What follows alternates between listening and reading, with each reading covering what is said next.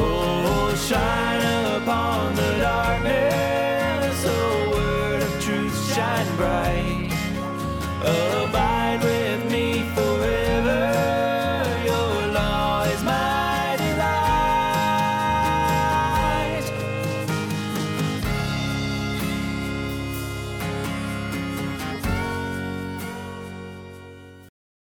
Hey everyone, and welcome to Theonomony, where we seek to help the good man leave an inheritance to his children's children.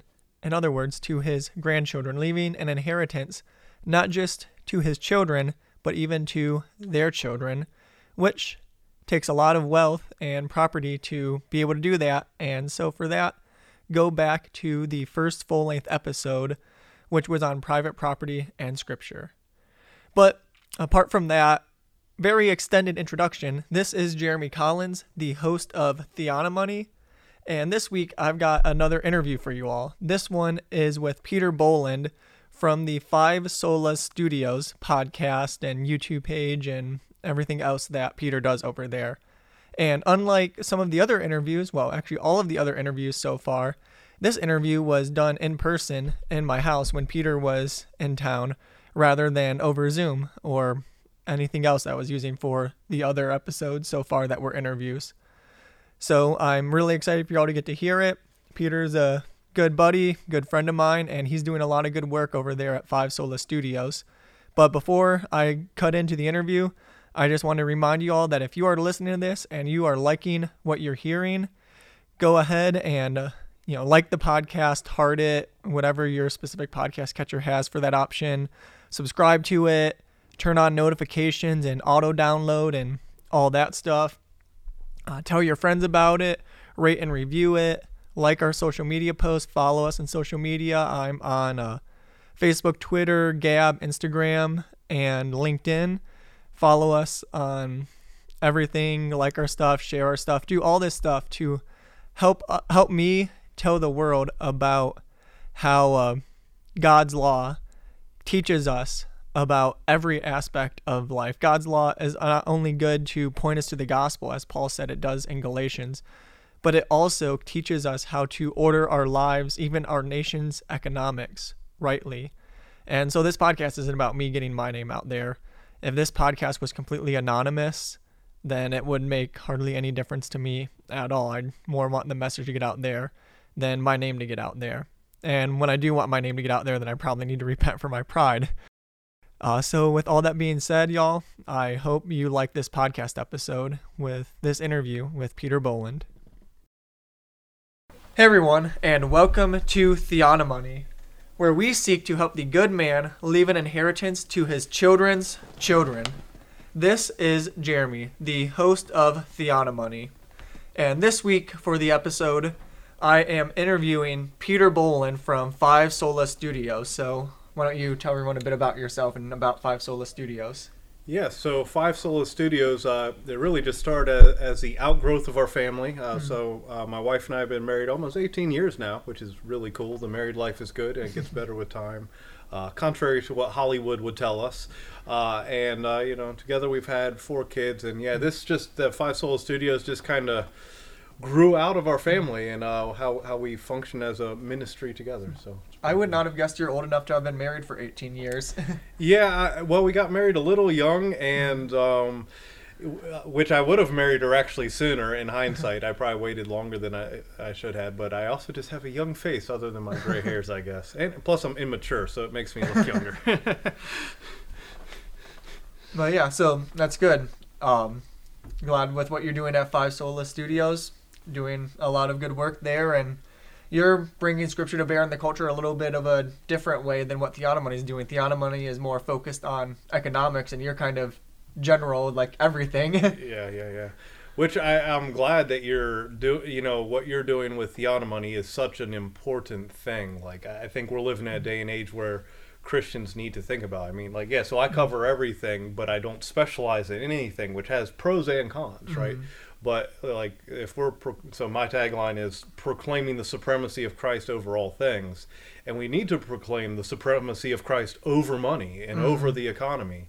How should Christians think about money from a distinctly Christian worldview? And Yeah. so, what you're doing here with this is is fantastic. We need Mm-hmm. to think about that, and uh, hopefully teach younger folks to think like that as as well. Mhm. Yeah, especially with all these claims people are making now, like Jesus was a socialist. You know, all the kinds of stuff like Yeah. Jesus was a socialist. Acts two supports socialism. The manna with Israel in the wilderness supports socialism. All of which are going to be future episodes that I'm going to talk about why those ideas are wrong. Oh yeah, man, and the, I've I've heard that one from Acts two so much, and it's funny. You know, that's one of those mm. things where I, I want to go on a little like hashtag eschatology matters rant, right? Mm-hmm. Because if you under, rightly understand, you know, uh, the Olivet discourse, you know, Matthew chapter twenty four. yeah, they knew in about 35 years all their property would be getting laid waste anyways. Right. Yeah, they were selling their houses because it's mm. like this is bad real estate. Jerusalem's about to get wrecked. It's not mm-hmm. because they were promoting socialism. It's because of, of what what was about to happen because mm-hmm. they knew Jesus' words were going to come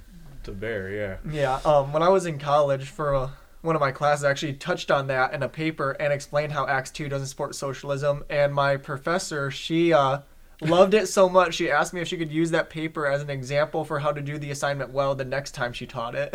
Oh, that's awesome. That's And cool. Praise God. that was actually, I either wasn't partial preterist yet or was like just getting into it and hadn't made the connection between Acts 2 and partial preterism yet. So I was like not even touching partial preterism, just showing how the argument is wrong with Acts 2.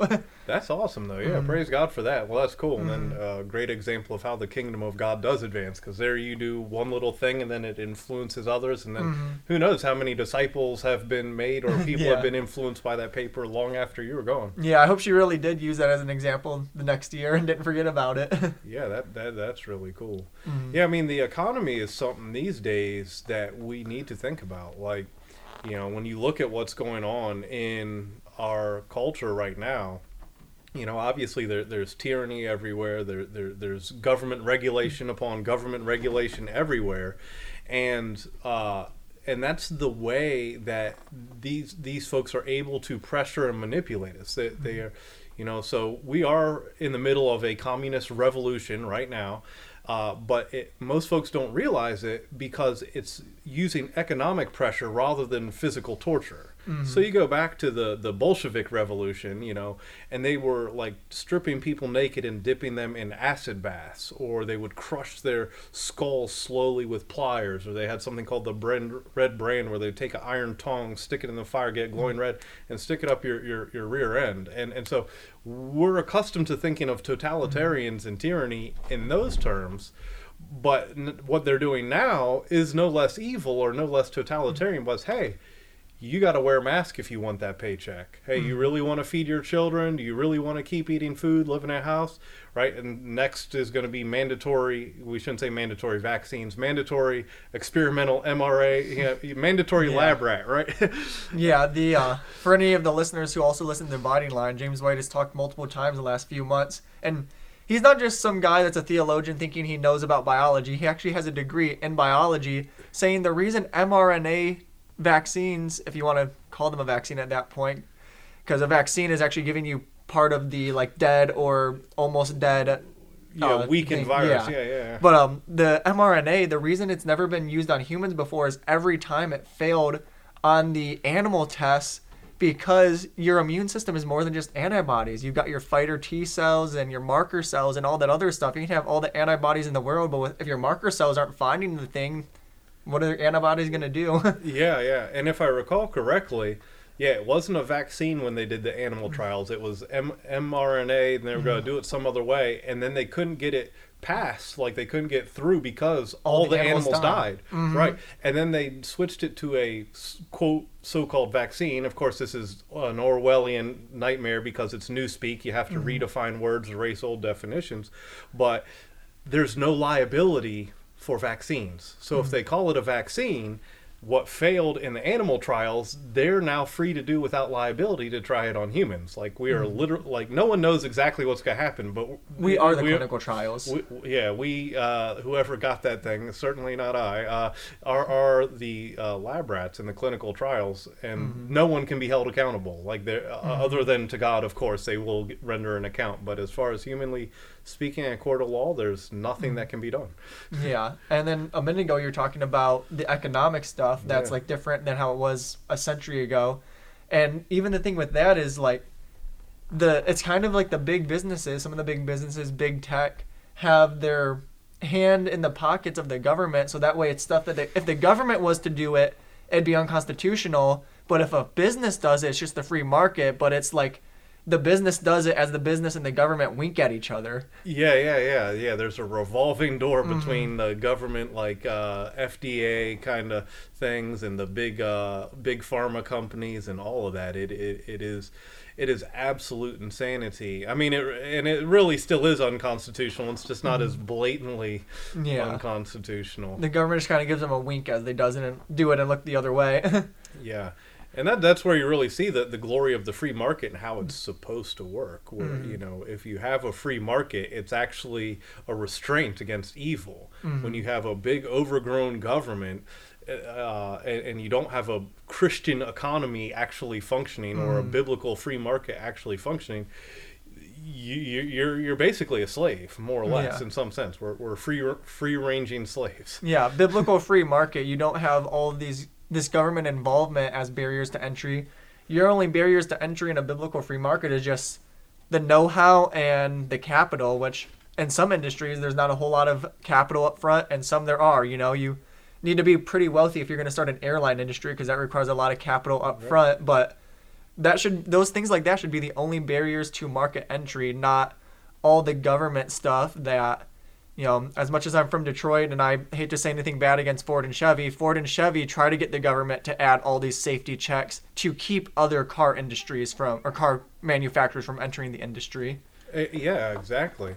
And then, and it really, you know, so right, Proverbs says the mercy of the wicked is cruel, right? Like, so, I mean, I think where I live, you know, there's a whole lot of poor folks, and it's like, but a lot of them are really crafty. They know how to do stuff with their hands. And in mm-hmm. a true free market, I mean, these guys could be making like eat whether it be deer jerky or crafts out of wood, like legitimate mm-hmm. goods and services. They, they, right, and and they could be making more wealth, more you know, and doing good for themselves, so that future generations could be better educated. Uh, they could afford private education, but no one can do that because yeah, there's so many regulations and and so much more taxes you have to pay, especially now under the the Biden regime, where like it, it, now you're looking at like okay, I need a hundred thousand dollars to start a business instead of hey, I already got these tools out in my garage, right, and I already have the skills because my daddy taught me. Now let me put it to work and make some money. Yeah, because there's so much government involvement that your uh, kid's lemonade stand on the corner of the street is breaking the law because they didn't get a permit for it.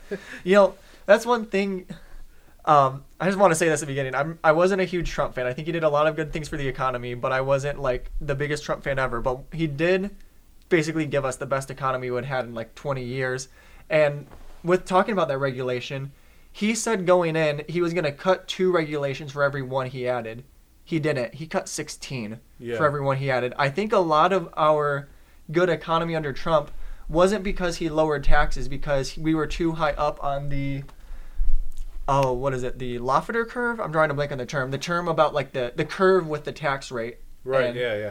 I think it's Laffer but I'm drawing a blank on my that, that might be something else. But yeah we're we're so high up on that tax curve that he lowered taxes which actually boosted government income.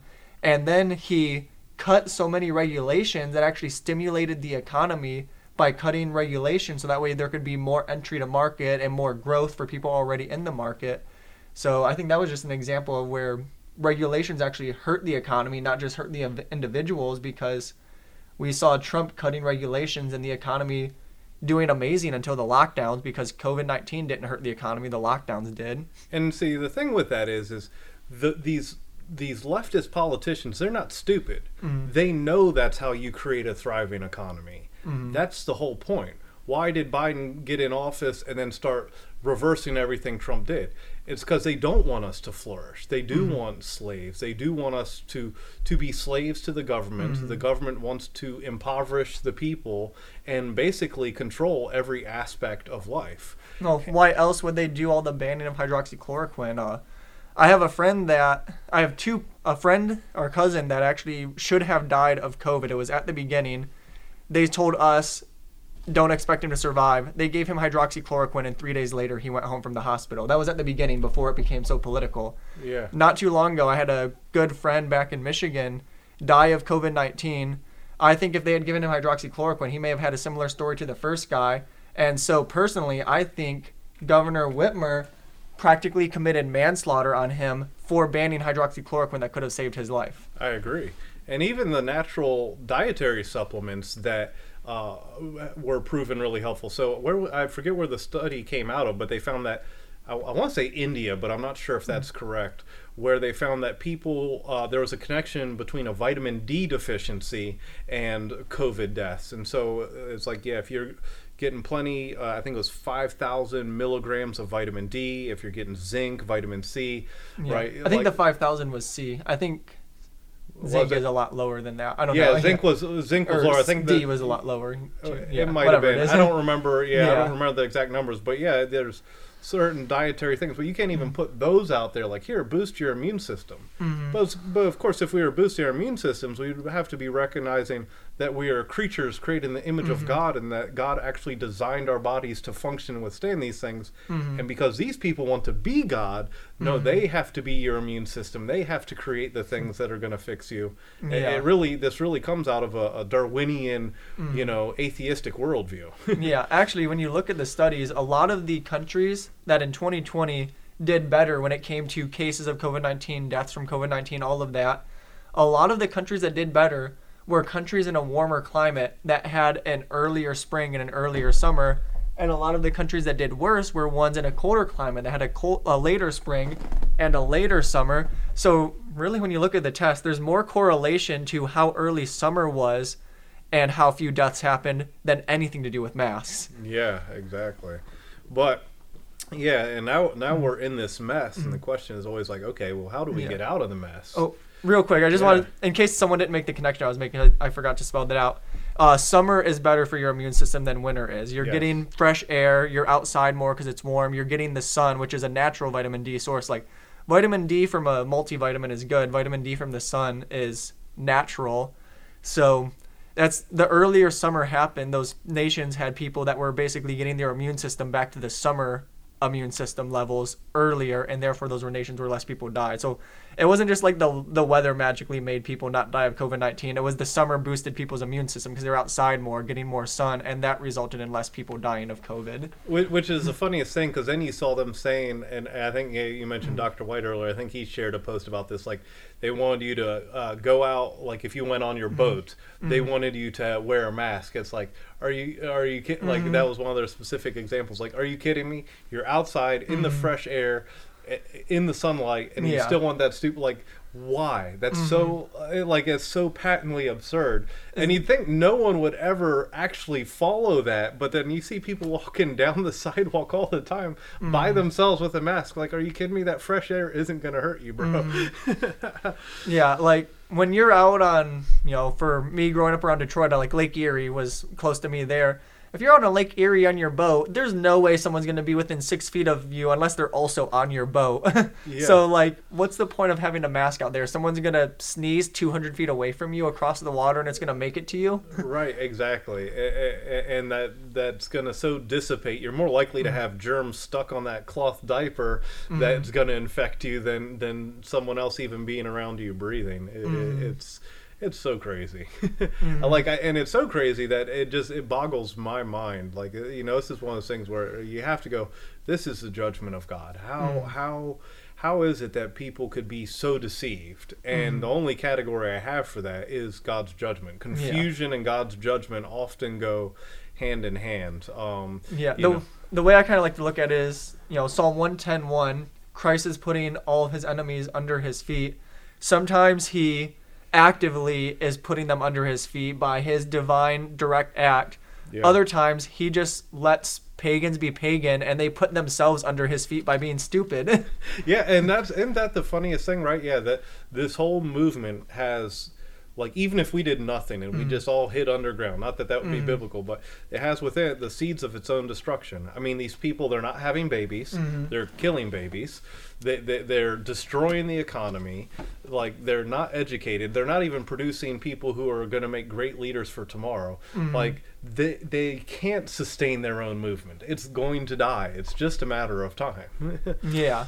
So tying all this back to the economy again, what do you think we can do when it comes to Christians potentially getting canceled for I don't know, a restaurant won't let you in if you don't have the vaccine or they won't sell to you if you don't have the vaccine or different stuff like that. If they start trying to economically cancel Christians, what do you think is a good solution to that? So you know, and, it's hard because realistically, what we should do, we should have been doing years ago, and that's to build. We need to build distinctly Christian businesses uh, and, and network. We need to encourage and support uh, Christian businesses and, and ministries and things like that. That way, we have a distinctly Christian economy, so that they're not able to control us. But the thing is, is you know, if it, that would have been done 50 years ago and, we could have a whole other thing about how bad eschatology influenced that, right? That escapist mindset that was in the churches to where folks felt like, hey, you get saved and then you're going to get raptured out of here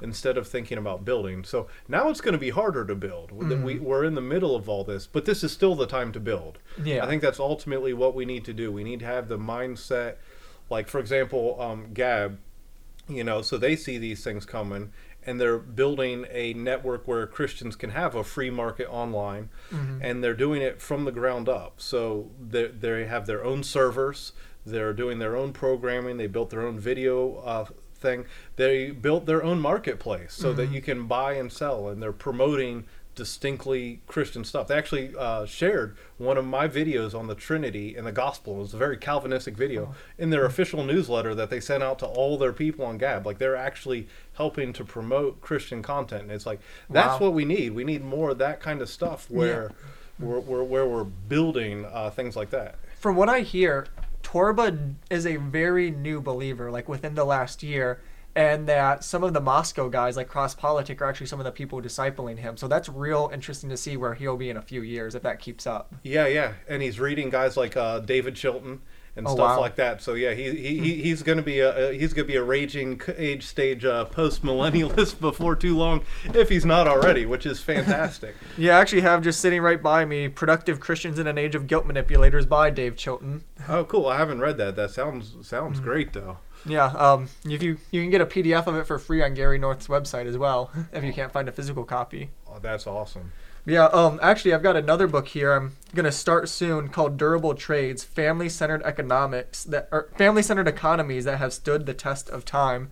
And I think stuff like that is good because this guy is basically looking at trades that have been around for a long time, like trades that predate the Industrial Revolution, but not just a trade that you're not gonna get fired because it stood the test of time. Also, ones that are family-centered. He has family-centered in the subtitle of the book, so things like whatever I'm going to learn about when I actually open this book up. These are probably good, you know, good industries for Christian men to go into where they can have a Christian economy where you have, you know, in your church a farmer, a farmer farming his crops for land, another farmer that's more of a meat farmer for cattle, chicken, stuff like that, or a farmer who does both. You know, you've got woodworkers and various other different things that you need all in your church. And then maybe if they ever do try to economically cancel us, you and a couple other local churches just kind of band together and just have your own little small economy in your local area if all the big businesses are canceling you. Yeah, and, and the whole idea of having a, a family too, like even as far as like localized individual families, it's uh, you know, so again we have four kids, and when you do homeschool, see the the public school system is a failure for so many reasons. When you homeschool, one of the great values of it is that it, it- you know it is academic. You have a curriculum. You're teaching them things. You're take, teaching them to think critically, think logically, talking about grammar, language arts, mm-hmm. mathematics, all these things in a very Christ-centered way. But their education also includes cooking dinner right? Mm-hmm. How to clean the house, how to be a good steward of the things that you have, how how to take care of, th- and, and that in, like arts and crafts. So our kids love arts and Yeah. crafts. Now there's a lot of arts and crafts stuff, and my kids want to do this kind of stuff, and and it's really it is the government regulations that that make us hard make it hard for us to think how to do as a family mm-hmm. where like we could craft and construct stuff labor together as a family and the kids love it right they're spending mm-hmm. time with mommy and daddy they're creative they, they love to build stuff and you could do stuff like that and build an economy out of your home just like farms you- mm-hmm. right? The dad did most he bore the brunt of it he did all the hard work but everyone threw in a hand. And that's part of discipleship that's part of what it means to raise your children in the discipline and instruction of the Lord. It's not to lock them in a little cubicle. Like that whole idea of the way the classroom set up is basically to prepare you to sit like a little drone in a cubicle in mm-hmm. corporate America instead of to work with your hands, work with your mind, be mm-hmm. creative. Well, the public school system was made with the idea of causing people to lose their Christian faith. Oh, was it Dewey? The one who there's a quote of someone who started it that specifically said, I think it was Dewey. Yes, yes, Yeah. yes, yes, yeah. And the, yeah, he was a vowed socialist, yeah, Mm-hmm. and and not not just uh, atheist, but an anti-Christian. Yeah.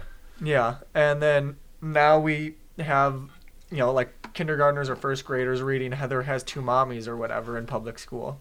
It's crazy. Yeah, the drag queen story hour without without even giving parents notice, so that parents could even give consent. Just surprise, drag queen shows up at your school, Mm-hmm. and uh, yeah, it's absolute insanity. And yeah, it's by design. The public school system's doing exactly what it was designed to do. There's no reclaiming it.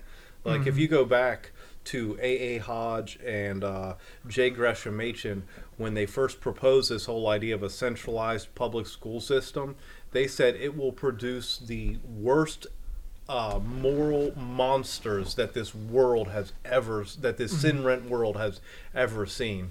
And you look at it now, and it's like, yeah, like no kidding, here we are, right? We, Yeah. It's June, right? Then uh, I mean, how much? Like you don't even want to go on the internet because you don't even want to see the profane pictures of all the godlessness as sexual immorality is being mm. celebrated. But that's exactly what the public school system was supposed to do. That Yeah. that's not a that's not like oops we could do better. That's like all right, it's going as mm. planned. Yeah, and to all the people that are wanting to come back and say, well, if you homeschool, all the kids are going to be dumb because they won't be taught properly. Well, one, that's not true. We'll get back to this that in a second. Two, there are companies like Classical Conversations that help the parents who can't do it on their own.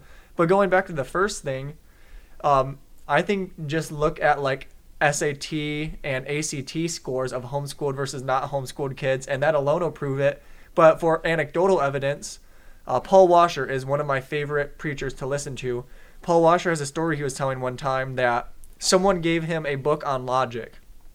And so he takes the book home, he's reading it, he reads like the introduction in the first chapter, and he says, You know, it was kind of difficult to get through, but you're laughing, you know where I'm going. yeah, I, I've heard this story. Yeah, Yeah. I heard this sermon. Yeah, yeah. So yeah, Paul Washer's going through. He's like, you know, it was kind of hard, but like I knew what they were saying. I just kind of had to go through it a little bit slowly, and I could grasp it all. And then Paul Washer sets it down, and he like walks and uses the bathroom or grabs a cup of water from the kitchen or something. And somehow, up until this point, he must have just always set the book front cover down because he hadn't seen the front cover yet. Well, the front cover was this like ink blot of a school teacher with children, and he was like, "That's weird." And so he had skipped like the forward or whatever or something like that, and he looked at the forward, and the forward explained how this was a book on logic written for school children in the colonial times of America. And Paul Washer was just reading through this book thinking, this is on par with, if not better than anything I ever read when I was at university. yeah, I remember so, that. yeah, like homeschooled 10 year olds from like 200 years ago were reading logic books better than what most colleges in America have today, but yet homeschooling is going to make us dumb. Yeah, and, and and you know when we first started doing it, boy, we got a whole bunch of grief. People were like that's not going to work, da, da, mm. da, da, da. and we had concerns primarily with math, just because neither of us are particularly mathematically gifted. But it's like eh, now, and I love because I, always said, wait till they're teenagers and let's see how this works out, right? Uh, a, a tree is known by its fruit, and uh, now, so now we have a 13, almost 14 year old, and they are brilliant. They are so smart. Um my like if you gave that that book to my daughter you know a 200 page book uh she could probably crush it in two days. Like she reads way faster than me with my public school education. And uh like they, they, they are so academically smart but also the other thing you always hear is oh they won't be able to socialize well they need to mm-hmm. socialize more and the thing is is you if you meet my kids they are very polite they're not timid they will go up to either a grown up or a kid they don't struggle with socializing at all I'm way more socially hmm. awkward than they are. Like I've had to work hmm. way harder at it. They are comfortable going into a crowd of people. We go out.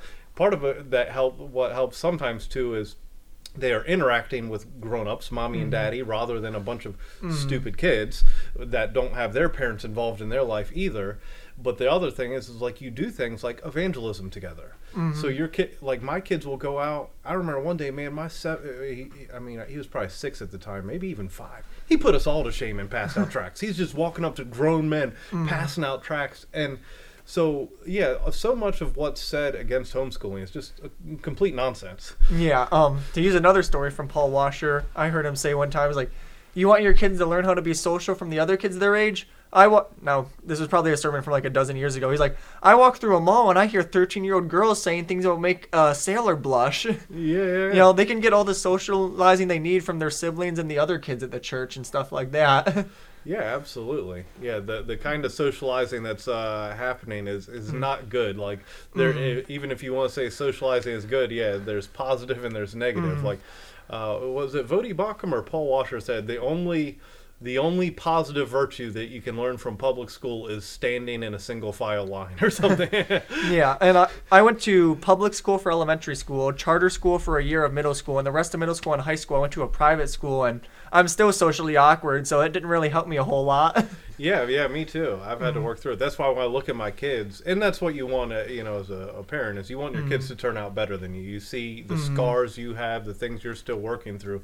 You want what's better. And the thing that I love, yeah, now my kids are getting older, is, you know, we did what we did because we saw it in Scripture. We saw biblical principles, and so we did it by faith. Right, mm-hmm. but now I can look now that my kids are getting older and going, this is amazing. Like mm-hmm. God really is wise when He gives us those commandments, when He tells us things, whether it's related to education or economy or mm-hmm. whatever. Like He knows what He's doing, and He's saying these things as a loving Father to help us. He's not trying to restrict us from good. He's trying to give us what's good. When He says, "Here's how you raise your children. Here's how you build an economy. Here's here's how you invest money. Here's how you avoid debt."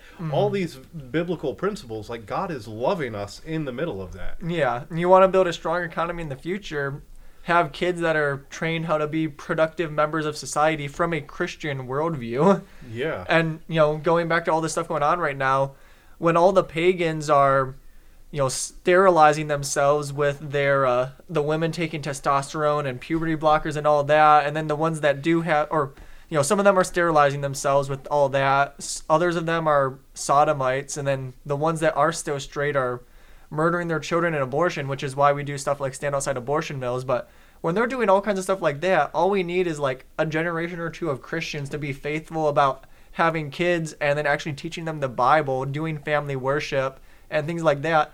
And in like 50 years, we won't have to worry about the Great Reset anymore because we'll have just won by sheer numbers. Right, and, and homeschool reformed homeschoolers will rule the world, right? They, they, they, they, like they are the only ones who are going to be competent. No one out of the coming out of the government school system is going to be competent to to even pretend to be a great leader in the future. Uh, it's just not going to work. oh man, you said reformed homeschoolers. All of the uh, reformed soft complementarians are shrieking in terror at Doug Wilson right now. I, actually, and you know what? I, I should say this. I, I always mention homeschooling, but that's not because I'm against uh, p- private schools, right? So, so the important the important thing is Christian education, a mm-hmm. distinctly Christian education, because the fear of the Lord is the beginning of knowledge, not the Yeah. end. It's the beginning, and in Christ is hid all the treasures of knowledge and mm. wisdom.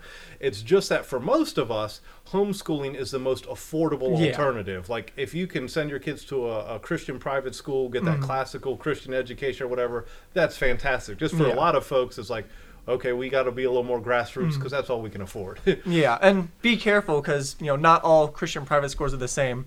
I went to I graduated from one. Mine was good. It, there's amazing benefits to this day that I got from mine. In fact, I may not even be sitting here in this place if it wasn't for my Christian private school that introduced me to Ray Comfort and through that just set off this whole crazy chain of events that take too long to explain right now.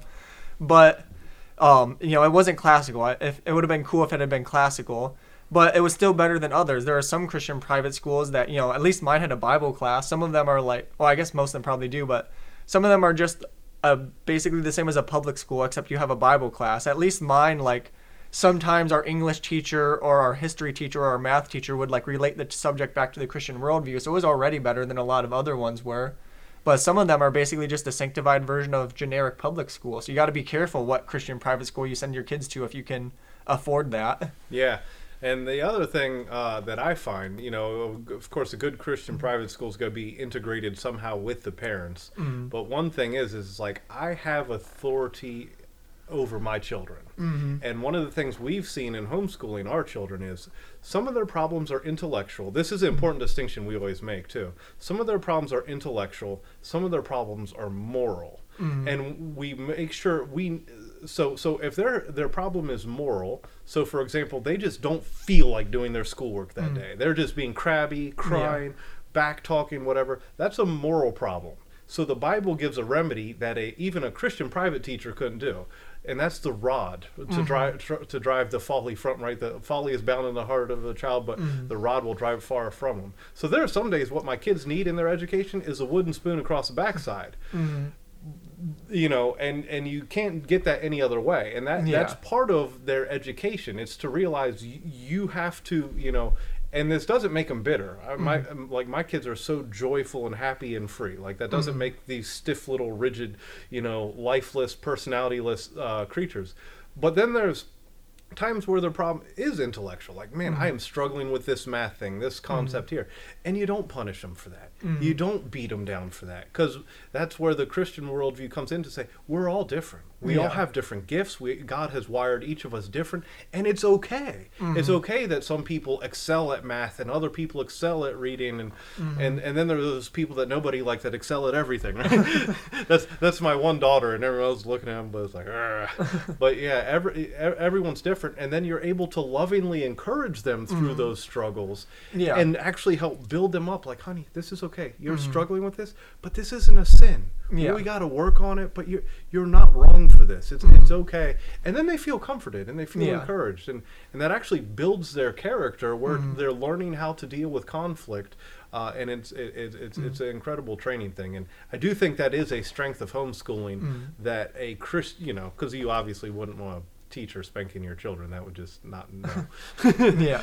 But yeah, um and then you're talking about different strengths and stuff, and that's another benefit with homeschooling that each of the parents has different strengths that can both be like brought out to their children in the homeschool. Now, like I said, I wasn't homeschooled, I was private schooled, but still uh, my mom's really good at English. My dad, not so much. But my dad knows a ton of American War history, and I don't think my mom's that interested in American War history. But just like, you know, coming home from school, struggling with English, my mom, like, basically tutoring me after school in English to help me do better. And then my dad just telling me stories and random stuff about war history. Now it's like, there's this one thing my mom's good at, my dad's not, and the other thing my dad's good at, my mom's not. But because they're both my parents, I'm now good in both of them. Yeah, and it, and and that's uh, it, that brings up another cool thing about it. Like so, you know, there'll be times when you know I'm working, and then the, they're talking about stuff in school, and they'll mm. work through something, but they'll know Daddy will know that better, and mm-hmm. so they'll ask me at dinner time or when we're getting ready to do our family Bible studies or whatever, mm. and and they'll ask me like here, and then yeah, exactly. Each have strengths. But the cool thing is, is it, it also develops a like a basically a lifestyle of hmm. discipleship. So you think like in Deuteronomy six, right? It's talk of these things when you sit down, when you rise, when you're at the table, when you go along the road. Hmm. It's not just like here's your school time and then here's you know your other time all of life in some sense becomes discipleship. Yes you have your dedicated book time your dedicated school time but you're also learning when you go sit out by the fire how to play with fire properly how to hold a knife properly uh, you know how, how to do right all these things. You're talking about history you're Yeah. integrate even in how you watch a movie you're Mm-hmm. integrating your theology in there hey there's these people are created in the image of god Yeah. therefore you're going to see good things in this movie but they are sinners and you're also going to Mm-hmm. see bad you need to use discernment paul tells us to think on what is good true Mm-hmm. beautiful and you, you you integrate that into all of life Yeah. Um, Yeah, I for one am a big fan of Studio Ghibli movies. I don't know if you even know what those are. Not familiar. Basically, think Pixar if it was Japanese. Cool. But like, you know, I'm looking forward to one day when I have kids watching those movies with my kids, but they're all Japanese movies. None of them really have a Christian worldview whatsoever. But when my kids are old enough to really start talking about worldview stuff, I can, you know, look at it and say, hey, here's this thing that happened in this movie that completely contradicts the Christian worldview. Here's this thing in this movie that was actually really in line with the Christian worldview, but they're not Christians. And things like that just kind of show us that. Now, granted, this is a movie, but it's you know reflecting things that can happen in real life when people who aren't Christians reflect the Christian worldview because they're made in the image of God. Romans 2, 14 and 15 tell us the work of the law is written in the hearts, you know, what we call the conscience, and also just God's common grace on, you know, goats aren't as wicked as they could be. Otherwise, everyone could be Hitler himself if God let our depravity run wild. Absolutely. And yeah, you can talk, use movies, even like non Christian movies, to talk about worldview and teach your kids how to interpret things through a Christian worldview. That way, when they're older, they don't go crazy and run wild and not know how to interpret anything in light of their faith. Right, yeah. Teach them how to enjoy all those things to the glory of God. Mhm. Yes, in a way that's pleasing to Him. Yeah. Uh, and yeah, the uh, and we have fun with that with the movies. We have fun with that with uh, even food. It, it it really is a joy to be able to teach uh, and disciple the next generation, especially when you see how how this generation is in the short sightedness again like because we, we teach them to kind of go back to where we began you know with with the economy um, to teach them how to think about economics to think about how to save money how to mm-hmm. steward money how to invest money wisely. Yeah. how to use money to to live as a free person to the glory of God by loving and mm-hmm. serving your neighbor rather than just making money to consume consume consume. Yeah, you know, and also teaching your kids, like you're saying, not to be a slave with your labor, like teaching your kids about how you can have productive property, how you can have some authority over your income, maybe even start your own company so you have like all authority over how your income is made and you can't get fired by a boss because you made a Facebook post your boss didn't like because it was I don't know, 1 Corinthians 6, 9 to 11 on the first day of Pride or something. This isn't a personal story. I'm just thinking this probably has happened to someone at some point. Uh, definitely definitely and, and you know on that this is uh, probably an encouraging story like yeah so my my uh, i forget if she was 11 at the time no she might have been 12 uh, but so she, my second oldest daughter um, she's always loved babies always had a heart for that she actually started writing a book on why abortion should be criminalized which is pretty Wow. cool yeah um, I, I'm, probably gonna I'm. I'm probably gonna publish it on uh, Five Solo Studios, and she's like, "Is this a good biblical argument, Daddy?" It's like this is awesome. But uh, so she recently read uh, two George Mueller biographies, and um, and she really loved it. And so she comes up after reading it. I think it was especially his autobiography. She read a biography, then the autobiography, and she liked the autobiography better. Uh, and she comes up to me and she's like, "Daddy, this is great because I want to start an orphanage one day, and this helped me to th- see how he worked through the different issues and difficulties he was having, and how he prayed and God was able to provide, and uh, the struggles that he went through, and da da da." And she's like already plotting and planning how to save babies who want to be, uh, you know, who their mothers want to abort, and how to create a, a, a basically a system like a Mueller type system orphanage, so that she can, you know, provide. And it's like, dude, she, she, she like, I wish I was thinking like that when I was 12, right? Like, it's incredible uh, how that that stuff gets poured into them. But it's a combination of theology, uh, education, where your kids learn to read and to love reading. Um, and but then also teaching them about economics, so she doesn't just Yeah. think, oh, I should just go get a job wherever one day. It's like, how can I live my life and have, if I'm to have a career outside of or in within the context of home, how do I do this to the glory of God? To think freely. What what do I love? I, I love babies. What would I want to do? And that freedom and that imagine imagination, it's it's an incredible thing, and you can see it in them in a very young, very young age.